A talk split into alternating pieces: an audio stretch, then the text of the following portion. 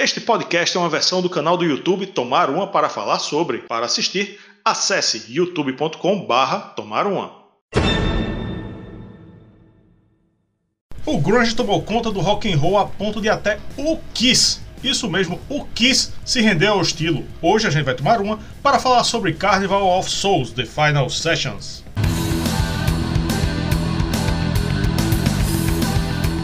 Olá, amantes do bom e velho rock and roll. Sou Rafael Araújo e dá só uma olhada nessa tatu irada da Ratos de Porão. Quem fez essa belezinha aí foi Léo Filgueiras Tatuador. Ele atende no centro do Recife, mais especificamente no prédio da loja Vinil Alternativo. O contato tá aí na tela e até João, guitarrista da banda, fez questão de mandar um recado. E aí, irmão, tatu louca que você fez na cabeça, hein?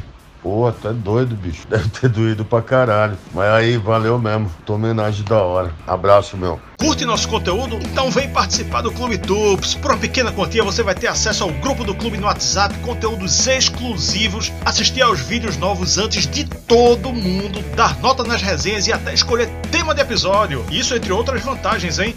Mais detalhes na descrição. Vem tomar uma com a gente. Olha aí, meu irmão, planos a partir de R$ 1,99. Tem tem como não ser bom isso, Daniel? Pô, o que, que você compra com R$1,99? Né? Que coisa melhor do que isso? Ajudar um conteúdo de qualidade, trazendo boa música, trazendo informação e diversão por R$1,99? Meu amigo, é, é, uma, é uma. Tá de lambuja, né? Tá, tá de graça, quase de graça, né? E como você que está acompanhando a gente está vendo quem veio aqui resenhar com a gente. Foi o resenhando Daniel Dutra. Muito prazer receber você aqui mais uma vez. o prazer é todo meu. Tomar uma já é de casa, parceiro. Obrigado pelo convite, Rafael. Pô, como disse, o prazer é todo meu. É, eu disse mais uma vez porque a gente já fez lives, né? Mas não fizemos uma resenha com um resenhando. Daniel, quem não lhe conhece, se apresente aí para o nosso público. Como você gosta de se apresentar? Essa é a primeira, né? É a primeira de muitas que ainda virão, para ficar, deixar claro. Bom, eu sou Daniel Dutra, eu tenho um canal chamado Resenhando, Resenhando Rock, Resenhando, é, jornalista, é, escrevo para a Road Crew há pouco mais de sete anos, tenho uma carreira basicamente quase toda no jornalismo esportivo, na área que eu não atuo mais, e minha paixão é música, estamos aí para trazer um pouquinho de opinião, informação, entretenimento e falar de coisas boas, ainda mais nesse momento desse 2020 tão complicado que a gente está vivendo. Vamos. Música, arte, não é não? Pois é. E vamos falar sobre um, um disco polêmico, ah. né? um disco polêmico que Daniel Daniel escolheu. Diz aí, qual é a tua relação com o Kiss? Cara, é, porque, um disco polêmico e da minha banda do coração, né? É, e foi um disco polêmico exatamente porque vocês vão acompanhar aí. Eu, vou, eu nado na contramão da opinião geral desse, a respeito desse álbum. Cara, o Kiss, eu, eu, eu era muito moleque, 5, 6, 7 anos de idade, e eu lembro que meu pai gostava muito de Elvis, Beatles, Led Zeppelin, Rolling Stones, então eu ouvia muito isso com ele. E quando eu tinha 8 para 9 anos, é, no programa da, da, Bandeirantes, quando a gente chamava Bandeirantes de Bandeirantes, não de Band, um programa chamado Super Special. Quem é da nossa faixa etária aí, passou dos 40, vai lembrar disso. Eu assisti ao clipe de Shandy e fiquei alucinado. O, tem aquele fascínio todo que o Kiss causa é, nas, em crianças, maquiagem, indumentária e por aí vai. E eu fiquei louco, meu pai percebeu aquilo. Hoje eu acredito que meu pai deve, deva ter ficado é, meu pai era muito apaixonado por música, então ele deve ter visto que, assim, pô, meu filho está descobrindo alguma coisa por ele mesmo e tudo mais. E no dia seguinte ele foi a uma loja e trouxe para mim o Creatures of the Night. Então foi aí que começou a minha paixão é, pelo Kiss e tá aí até hoje, basicamente. É, um, é algo. E logo depois o Kiss veio ao Brasil também, né? Que infelizmente eu não, eu não consegui, meu pai não pôde me levar. Mas, cara, é uma paixão que já dura aí daqui a pouco 40 anos, quase toda a minha vida. O Carnival of Souls The Final Sessions foi lançado dia 28 de outubro de 1997, 17º disco de estúdio do Kiss, e teve uma recepção é, meio, meio tumultuada, né? Como é que foi, Daniel, para tu, na época, receber esse disco? Cara, é, a história toda do disco, assim, ela, ela é, a, a, timeline dele é complicada, né? Porque esse disco foi gravado, começou a ser gravado no fim de 95, terminou no, fim de 90, no início de 96, só que depois veio a reunião com a formação original, o disco foi engavetado, aí começaram a rolar vários bootlegs, bootlegs que não tinham a, o tracklist completo. É, eu tive um, eu tive é, um deles, dois na verdade, um em fita cassete, um em CD. É, eles eram chamados Red. Na época não, não, não, tinha, obviamente, esse nome. E o Kiss resolveu, até por causa da pirataria, em 97, ou seja, já tinha mais de um ano aí de, de, de reunião. É, foi entre a reunião, foi entre a reunião e o Psycho Circus lançar o disco de forma oficial. Hoje eu acho que a banda não faria isso, né? A forma de consumir música mudou tanto que eu acho que eles botariam na plataforma digital é, e, pronto, e, ponto final. Mas felizmente lançaram.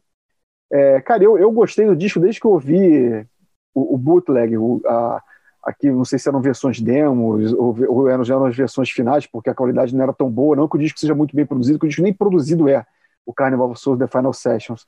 Cara, mas eu adorei, era uma sonoridade completamente é, inesperada depois do Revenge, apesar do Revenge ser um disco mais pesado, mas o Carnival of Souls tentou surfar na onda que assolou, né, nos Estados Unidos, o mundo inteiro, que foi a onda, onda grunge. É, o, o Kiss, na minha opinião, costuma se dar bem quando faz um disco que não é Kiss. E eu acho que nesse caso foi mais uma vez. Eu, felizmente eles lançaram de maneira oficial. Eu adoro o disco. Essa proposta até se traduz na capa, né? A capa tem, tem eles num estúdio, uh, olhando, olhando sério para a câmera, e obviamente sem maquiagem, né? Eles não tinham voltado para as maquiagens ainda, estavam de cara limpa. Achei que, que foi uma capa boa para dentro da proposta, né? E que eu vou falar isso mais na frente, mas eu acho que que a proposta toda era um era não ser Kiss, era é ser um pro, tem mais cara de, de projeto paralelo do Kiss do que Kiss. Né? É como se fosse ah, vamos se juntar com o cara do grunge aqui e fazer um disco diferente com outro nome, mas lançaram como Kiss, né? Enfim, é o que me passa essa capa aí. Tu gosta da capa? Eu, eu gosto, na verdade, assim, o que me dá a, a, impressão que eu tenho, vou até mostrar aqui, né? É, tá até autografado pelo cara, vou até chegar nesse ponto. Tá autografado pelo cara que é o cara do disco, é o Bruce Kulick. Esse álbum é um álbum que, nas, na, nas biografias oficiais, o Paul Stanley ele é, é contrário a, ao álbum fala que o Gene Simmons era um entusiasta, mas ele achava, ele fala que, que, que já havia um Alice in Chains, já havia um Soundgarden, então não precisava do Kiss fazendo esse tipo de som. O Gene Simmons já era um cara que curtiu, mas ele é um disco do Bruce Kulick, basicamente. Das 12 músicas, nove tem coautoria do, do Bruce Kulick, e eu acho que é uma coautoria bem forte, realmente, até porque depois que teve, a, forma, teve a, a, a reunião com a formação original, ele montou o Union com o John Corabi, que vai muito por esse caminho. Os dois álbuns de estúdio do Union, o homônimo e o The Blue Room, seguem essa, essa, um pouco essa sonoridade. Então, é, eu falo, não é realmente assim, não sei se seria, mas eu acho que o Kiss queria realmente fazer esse álbum. Seria o álbum até para poder o Kiss se adaptar. O Kiss tem muito isso na história, né? De se adaptar ao que está acontecendo. Aconteceu isso com Dynasty, com a Masked, é, o Music from the Elder foi um álbum que o Kiss queria agradar os críticos, então sempre teve um pouquinho disso na, na, na, na banda. Soa, soa realmente algo, algo mais Bruce Kulick, com a Valdo de Nissimos e com o Paul Stanley com o espírito de grupo, vou lá, vou lá também. Entendeu? Mas acaba sendo um, um, disco do Kiss, não Kiss, digamos assim, né? Formação: Gene Simmons no baixo e vocal, Paul Stanley guitarra e vocal, Bruce Kulick guitarra e vocal também, Eric Singer, que ironicamente tem Singer no nome, mas não tem vocal no disco. Singer é, cantor, né? e na bateria, Eric Singer. E é o último disco com essa formação, né? Sim, sim. É o último disco dessa formação, o último disco do Kiss com o Bruce Kulick, né? Porque o Eric Singer voltou depois, gravou o Sonic Boom e o Monster. Então, é, é... E é o primeiro disco com, com, com uma faixa vocal do Bruce Kulick, ou seja, é mais um ponto aí para a gente ver como esse disco é do Bruce Kulick. E tem outro detalhe interessante, o Bruce Kulick ele toca baixo e ele só não toca baixo em uma música do Paul Stanley, que é Never Goes Away. Em todas as outras do Paul Stanley, quem gravou o baixo foi ele. E não do Gene Simmons, não. Ou seja, tem esse, mais esse detalhe aí para fazer, que eu falar com o Bruce, Bruce Kulick, perdão. É o, é o cara do disco. Tu falou em Bruce Dixon, tem um. É. Eu fiz uma anotação sobre Bruce Dickinson nesse, nessas faixas aí. Então. É, vai, vai ter, vai ter. Foi um ato falho aqui que acabou casando aí com. Vai casar perfeitamente. Então, dito isso, vamos, vamos para o faixa, faixa, o momento que a nossa audiência gosta mais. São 12 músicas, no total de 60 minutos e 11 segundos. O disco mais longo da história do Kiss, diga-se de passagem. Hum, interessante. Faixa 1, Hate. Yes, Ódio, né? O cantor principal, Gene Simmons, começa com umas distorções a la Nirvana, depois entra o peso. É um som bem sujo, bem grunge, muito longe do Kiss, que a gente conhece. Eu achei boa, mas nada de explodir a cabeça. Cara, eu adoro essa música, olha só que, que curioso. E é, é, curioso também porque não é, não é tão comum um disco do Kiss abrir com o Gene Simmons, né? E esse é o segundo consecutivo. O Revenge foi com Holy, depois o Carnival of Souls com, é, com Hate. Eu gosto da música, acho os fios do, do, Eric Singer muito interessantes, bem criativos. O riff de guitarra é ótimo.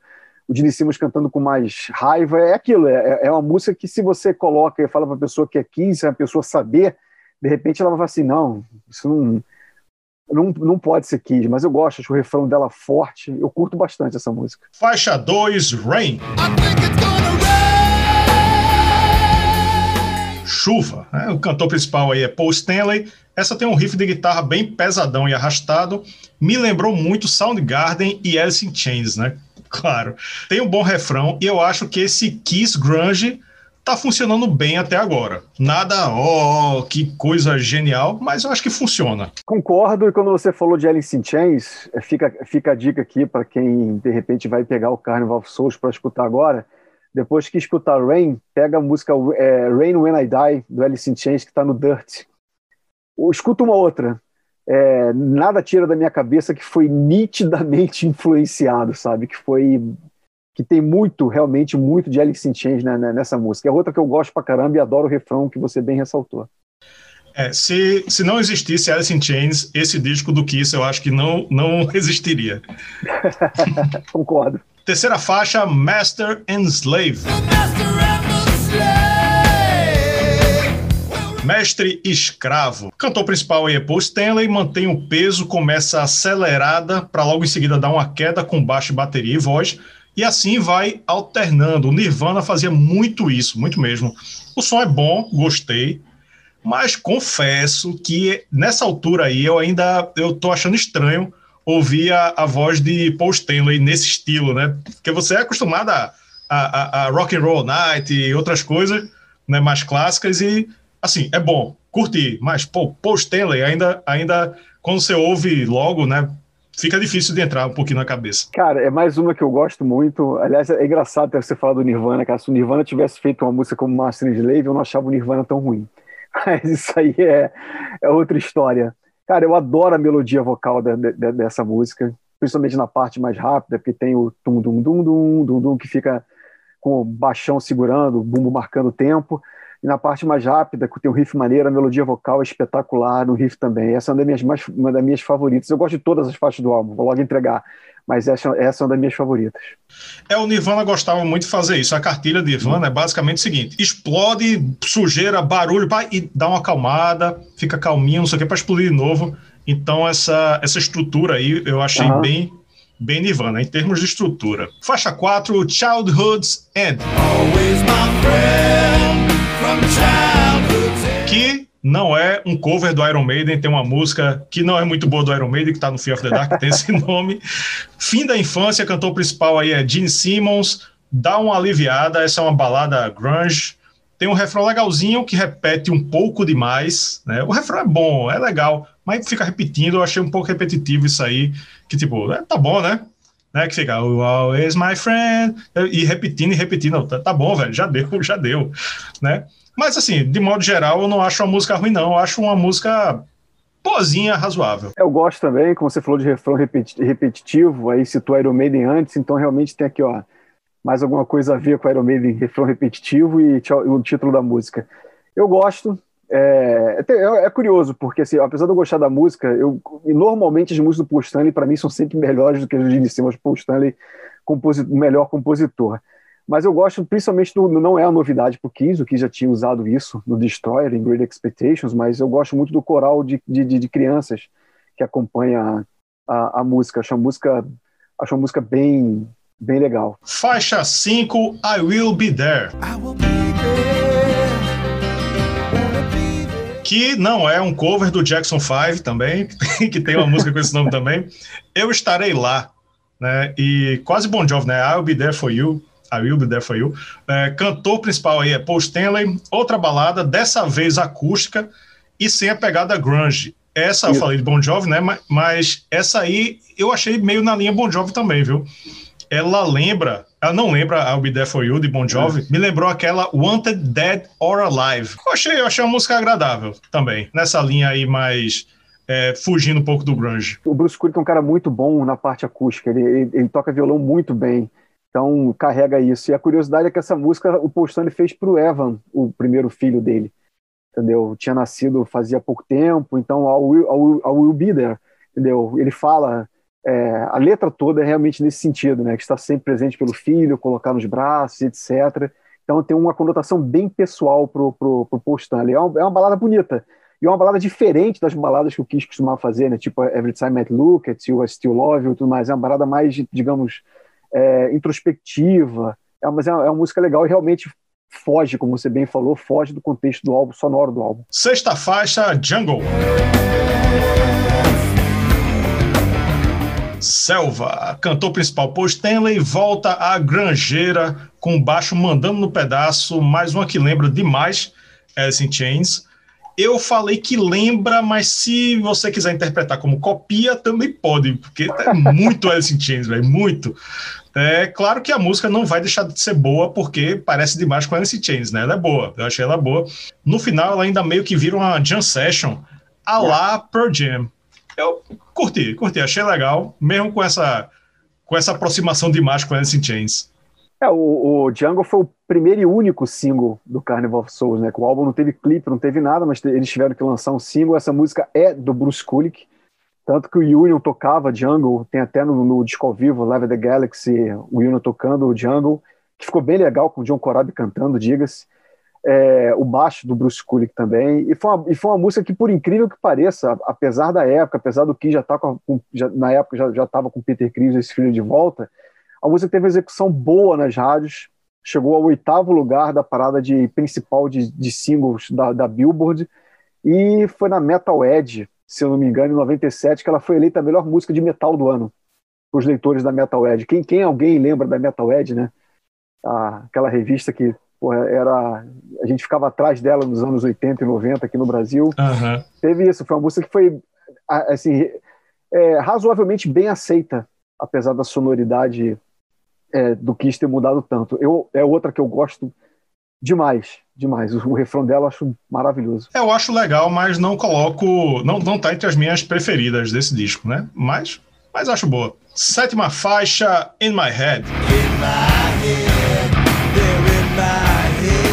Minha cabeça. Cantor principal aí é Gene Simmons e o grunge continua. Essa é bem marcada pelo baixo e bateria, mas cadenciada, chega a ser um pouco repetitiva novamente, eu acho uma faixa bem, bem ok, bem mediana. É, é uma das três que o Bruce Kulick não aparece como co, como co-autor. E o que eu gosto nela são os compassos. Você vê que é uma música que é uma música, vamos dizer assim, é uma música de músico, digamos assim, porque ele tum tum tum dum dum aí ele vai muda, os compassos mudam, o tempo da música vai, o andamento é, é, é diferente nas quebradas, ou seja, eu, eu acho bem interessante que é uma música completamente atípica do Kiss é, independentemente de ser nesse conceito sonoro mais na época, mais voltado para o grunge, mais pesado e tudo mais, mas é uma música bem, bem diferente. Ela, ela, é repetitiva exatamente por isso, porque ela mantém essas quebras de compasso do início ao fim, é, mas o, o, tempo dela vai, vai mudando, a contagem de tempo muda exatamente por causa da, da, da, do, do, do bumbo caixa, bumbo caixa. Eu acho ela bem legal, acho ela bem interessante e, e uma música completamente atípica do Kiss, como eu falei. É, isso para mim torna ela ainda mais legal. Faixa 8, It Never Goes Away. Essa daí é que vai entrar Bruce Dickinson. A intro de guitarra dela é igual a de Tyranny of Souls, a música Tyranny of Souls, de Bruce Dixon. Vamos comparar. Primeiro ouve aí a do Kiss.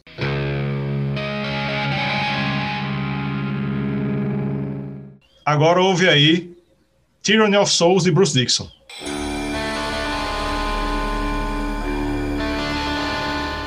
É a mesma intro de guitarra, pô. A mesma, a mesma. A mesma. No caso aí, Bruce lançou o Tyranny of Souls oito anos após. Então, 2005. Bruce, na verdade, aí foi, foi Roy Z que compôs, né? Essa guitarra, provavelmente. Então, Roy Z, pô, Roy Z, se liga nas paradas, Roy Z. It Never Goes Away, nunca vai embora. Cantor principal aí é Paul Stanley. Outra música mais lenta, numa levada meio macabra, é, mais ou menos num clima Black Sabbath, mas com a melodia vocal ainda puxando pro grunge. Eu acho, acho a música ok, não, nada nada de explodir cabeça, eu acho ok. É, você usou uma palavra legal, macabra, porque ela é sombria realmente. Ela tem, ela tem um clima pesadão, uma vibe mais dark. E a outra que eu gosto muito da melodia vocal, especialmente do refrão. É, cara, independentemente do Paul Stanley ter feito isso é, meio, de repente, a contragosto, porque ele não queria fazer, mas o cara é um, é um, é um cara puta, puta talentoso, né, para compor. É, o cara que vira e fala que entra num, no estúdio 79, né, lá, lá em, em Nova York, ouve uma música disco e vira e fala, é isso que tá na moda? Isso é moda de fazer. Entra, vai em casa acompanhar o Was Made for Love, New o cara, você vê que a genialidade do cara onde está, né? Então, mesmo fazendo isso, ele consegue compor melodias cativantes. Então, em Never Goes Away tem muito, para mim, tem muito disso. Acho que o refrão dela bem, bem legal. Faixa 9, Seduction of the Innocent. Sedução dos Inocentes, cantor principal Gene Simmons. Essa tem uma vibe meio psicodélica, chega a lembrar Beatles em alguns momentos eu achei bem interessante, né? Me, me remeteu muito a Beatles, a fase psicodélica deles. E eu gosto bastante, eu acho uma das melhores do disco, para mim. É outra música que não foi composta pelo Bruce Kulick, é, não tem o Bruce Kulick como coautor. E, cara, você foi na música. Tem muito de Beatles, mas muito de Beatles essa música. É, é mais uma razão para eu gostar, né? Porque eu amo Beatles. Mas tem exatamente essa fase psicodélica que não é à toa, cara. O Gene Simmons é fanático por Beatles. Então, assim, você disse tudo. Eu gosto pra caramba dela também. Faixa 10, I Confess. Eu confesso, né? O Kiss confessando que não devia ter feito disso, não, brincadeira, devia ter feito sim, devia ter feito sim. Cantor principal Gene Simmons começa com um climão grave, só com um violoncelo, baixo e voz, depois explode no hard rock, e assim vai alternando entre o som classudo e o sujo. Eu achei boa e para mim é a melhor do disco. Pô, legal, legal. É, essa é a, é, é, a, é a terceira, a última das músicas, a última das três músicas o Bruce Kulick não compôs. E ela tem um negócio que eu acho bem interessante, cara. Ela tem um clima muito music from the Elder. Tá o Gene Simmons cantando com a voz limpa, sabe? Se você pegar essa música e ouvir o Music from the Elder depois, você vai ver que tem muito a ver em termos de construção das passagens, o refrão também, tem muito com o clima do Music from the Elder. Aí, mais uma vez, assim, pra, no meu caso, impossível não gostar, porque eu acho o Music from the Elder uma obra-prima, tá eu jogando conta, né? Muito fã do Ki, vai ficar assim, esse cara é maluco. Mas eu gosto dela exatamente por isso também, porque tem esse climão, assim, um pouquinho, de repente, mais progressivo, digamos assim, não que seja progressivo, mas eu gosto dela e outro refrão que eu acho bem legal. Faixa 11, penúltima, In the Mirror. No espelho, cantor principal Paul Stanley dá uma animada no disco. Essa é mais agitadinha, tem várias quebradas de ritmo e fica alternando ali o andamento. Eu acho que essa tem um pezinho no grunge e o outro pé no hard rock fez um equilíbrio ali, eu, eu curti. Exatamente. Eu até acho ela até bem mais hard rock do que qualquer, do, do que os resquícios de, de, de, grunge. O riff de guitarra legal pra caramba, é a minha música favorita no álbum. É, na verdade, In The Mirror é uma das, é uma das minhas músicas favoritas do Kiss. Você falou das quebras, eu Olha acho aí. os fios, é, eu acho os fios e os licks do Eric Singer nessa música, cara, muito legais. Muito, o trabalho dele é extremamente criativo, não é assim, não é difícil para um baterista tocar, entendeu? É, mas é bem técnico, é tipo como se fosse uma parte de uma videoaula de bateria, se ele fosse dar, sabe? Tem uma coisa, os leaks ali que são bem didáticos. E ele encaixou isso de forma bem musical. É, acho o riff de guitarra bem hard rock, ou seja, é a minha música favorita no álbum, como eu disse, uma das minhas favoritas do Kiss. Uma pena que o Kiss nunca tocou nada desse álbum ao vivo, né? Eu gostaria muito de ouvir num Kiss Cruise da vida aí, qualquer, já que os caras de vez em quando tocam os lado bass aí, os caras tocariam The Mirror. Então vamos para a 12 e última música, I Walk Alone. Eu ando sozinho. Cantor principal aí é Dave Grohl. Oh, não, Dave Grohl não. Bruce Kulick. Bruce Kulick. Confundi, confundi. Bicho, eu tomei um susto. Eu tomei um susto. O Dave Grohl cantando aqui é igualzinho, velho. Eu achei igual. igualzinho. Mas é Bruce Kulick cantando e muito parecido com, com Dave Grohl. Na parte do verso se parece demais com o Foo Fighters, inclusive. Quando chega no refrão, puxa mais pro grunge novamente e como o Foo Fighters é um, um filhote do grunge, eu acho que tá tudo certo, tá tudo em casa. E eu gostei, uma música bem legal. É, eu, eu, eu nunca tinha feito essa referência, não, para falar a verdade, do, com, o Dave Grohl, até porque é, eu acho que o ponto negativo, essa, essa música é do Bruce Kulick com letra do Gene Simmons. Eu acho uma, um aspecto negativo exatamente que o Bruce Kulick não é um bom cantor, digamos assim, é, ele, não, ele não acrescenta muito. É, a, a, eu gosto da música, eu queria ouvir uma versão dela sem aqueles efeitos no fim que ficam de, de botando a música de trás para frente, misturando, porque é exatamente na parte que o Eric Singer faz um monte de gracinha ali. É, isso é, me incomodou, isso me incomodou. É, pois é. é. esse, assim, apesar de eu achar a música legal, com refrão melódico, bonito, bom de cantar, ela tem esses dois aspectos que me incomodam um pouco. Eu queria ouvir essa música na voz. Até quando o Union tocou, foi com o Bruce Kulick cantando. Então eu queria ouvir na voz de um, Paul Stanley, na própria voz do Eric Singer, que, que é um cara que canta muito bem, e sem esses efeitos. Tem, não tem esses efeitos, obviamente, ao vivo no Union, mas, assim, o Brent Fitz, que é o baterista, deve ter inventado qualquer coisa, não são as coisas originais ali, porque você não está sabendo, tá de trás para frente, né? Enfim. Mas é uma música legal, mas não é. Eu diria que se eu tivesse que escolher a minha menos favorita no álbum, seria In por causa desses dois fatores. Então vamos para a conclusão do episódio. A parte onde a gente junta todas as conclusões que a gente teve do álbum. Juntamos aqui a minha nota de 0 a 10, a nota de Daniel e a nota do nosso clube de membros. Eu falei lá no começo do clube de membros. Seja membro aqui do nosso canal, tem aqui um botão Seja Membro, vá lá, clique que tem direitinho os planos. Planos a partir de 1,99, pô. O 99 você não compra nem uma garrafa d'água, né? Nem uma garrafa né? d'água.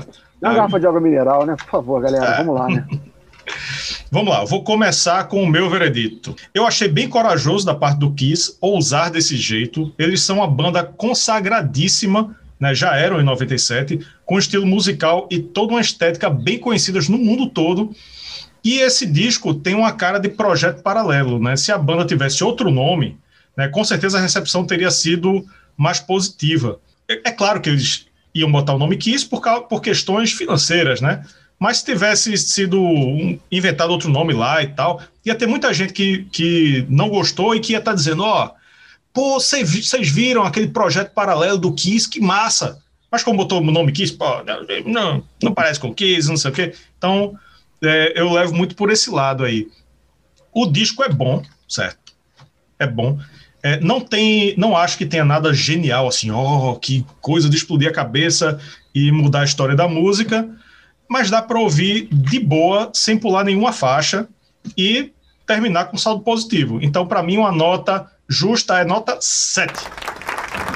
É, vamos, vamos lá, eu vou, eu, vou, eu vou me exceder um pouquinho mais no, é, na paixão pelo Kiss. Na verdade, assim, é, é, curioso, você falou um troço bem interessante. Quando você lança um, um produto diferente daquele que o fã está acostumado, se você coloca no mercado com outro nome, de repente realmente a, a, recepção seria melhor. E você pode até pegar o caso do, do disco do Motley Crue com o John Corabi também, que os fãs defenestraram, mas vai que ele lança com outro nome, de repente os fãs do Motley Crue iam adorar, mas não gostaram porque era com, porque era com o nome Motley Crue. É um puta disco. É, verdade. É bom e é um mesmo. puta disco também. Então, assim, eu acho que. E até porque o grunge não é um estilo de música, né? O grunge é, é, foi um movimento que influenciou tudo isso aí para uma sonoridade mais pesada, é, mais suja, até porque você vê que os três grandes expoentes do grunge, o Pearl Jam, o Nirvana e o, e o Alice in Chains, não, vamos botar o quatro, tem o Soundgarden também. Eles não são, as, as quatro bandas são diferentes. Então, aí o Kiss pega um pouquinho dali, um pouquinho daqui, todas as várias bandas, o Motley Crue bebeu disso, o Dokken bebeu disso, várias bandas foram por esse caminho naqueles anos 90, a questão de até de sobrevivência. O Kiss foi corajoso, realmente, porque ele poderia manter aquela base de fãs lançando um Revenge Parte 2, o que não é o, o, que não é o caso, e fez bem na proposta. Pegou aquilo ali que, que não é dele, conseguiu fazer bem exatamente por causa do talento é, dos caras. É, e eu acho dentro dessa proposta, e é curioso, eu vou falar, vou dar, vou, falar, vou dar nota 9 pro disco. Eu acho um dos melhores álbuns do Kiss, é um dos discos que eu mais gosto, e mais uma vez, é uma coisa bem pessoal, é, como está falando, resenha é, é opinião, é algo bem pessoal. Eu, eu gosto desse disco mais do que eu gosto do Hot the Shade, mais do, do que o Crazy Night, mais do que o Asylum, por exemplo. Então, tem esse, esse ponto para mim, que são discos que as pessoas consideram mais Kiss do que o, do que o Carnival of Souls. E, enfim, do começo ao fim é um disco que realmente você ouve muito bem, independente de você falar assim, pô, isso não é o Kiss, eu tava esperando os caras fazerem um novo Take It Off, sabe, um novo Wanna, seguindo a linha do Revenge, que foi o álbum anterior. Mas eu acho o disco bem tocado, só não é bem produzido porque nem produzido é. Ele é coproduzido, né? Tá lá, pô, o Stanley Simmons e o Toby Wright, que é o cara que trabalhou, acho que com o próprio Alice in Chains, se eu não me engano. Então ele foi lançado para exatamente para isso. Ó, tá aqui, ó, a gente lançou oficialmente para vocês não ficarem gastando dinheiro com cópia com cópia pirata. Valeu a pena para quem é fã, é, essencial na coleção. E no meu caso, um disco que eu acho, pô, realmente muito, mas muito bom, apesar de não ser um Kiss do Creeds of the Night, não ser um Kiss do Destroyer e por aí vai. Vamos tirar a média. O nosso clube de membros deu 6,3 para o Carnival of Souls e assim terminamos com a média de 7,43. Eu achei justo. Achei justo. Achou justo? Passou de ano. Passou de ano, passou. Tá bom, né? Passou de ano direto. Então tá legal. Não ficou nem prova final, então tá bonito. Tá legal. Olha aí.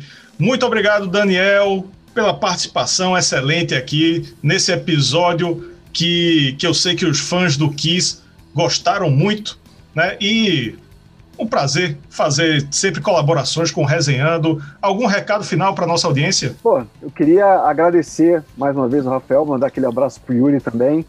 E, pô, o Tomaruma é um dos meus canais favoritos do, do YouTube. Eu gostaria, na verdade, de ter mais tempo para assistir aos que eu gosto. Eu boto, eu falo realmente, tem cinco canais. Eu, eu, encho, eu encho os dedos de uma mão só. Os canais que eu realmente eu gostaria de assistir a todos os episódios até quando eles saem, mas estou vendo sempre. Dá uma moral, porque é, essa é a minha mensagem final. A galera, o Yuri e o Rafael estão fazendo é, um conteúdo. A gente sabe, a gente falou isso na live, né? Na última live que a gente fez, no, aqui mesmo no, no Tomaruma. A gente faz na paixão, sabe? Num, o retorno é quase zero, é no amor. E, e, é bacana ter esse, esse retorno. Vamos apoiar, porque o futuro é, disso, é, é isso aí.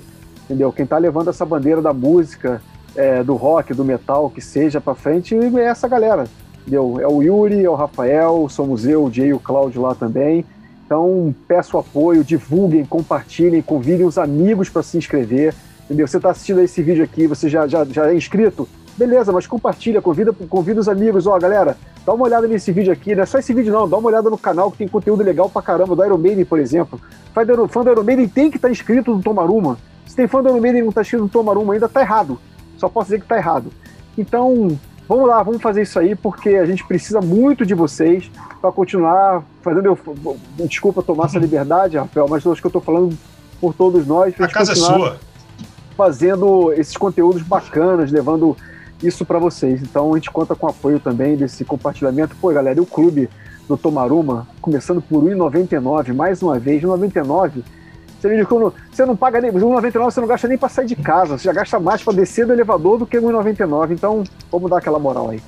Pois é, valeu, Daniel. Galera, assista o Resenhando, se inscreva no Resenhando, se inscreva no Tomar Uma também. O link para o Resenhando está aqui na descrição. Valeu, até a próxima. Tchau. E aí, curtiu o episódio? Então comenta aí, diz pra gente a sua opinião. Não esqueça também de deixar o like, se inscrever no canal se ainda não for inscrito e ativar as notificações, hein? Beleza? Até a próxima!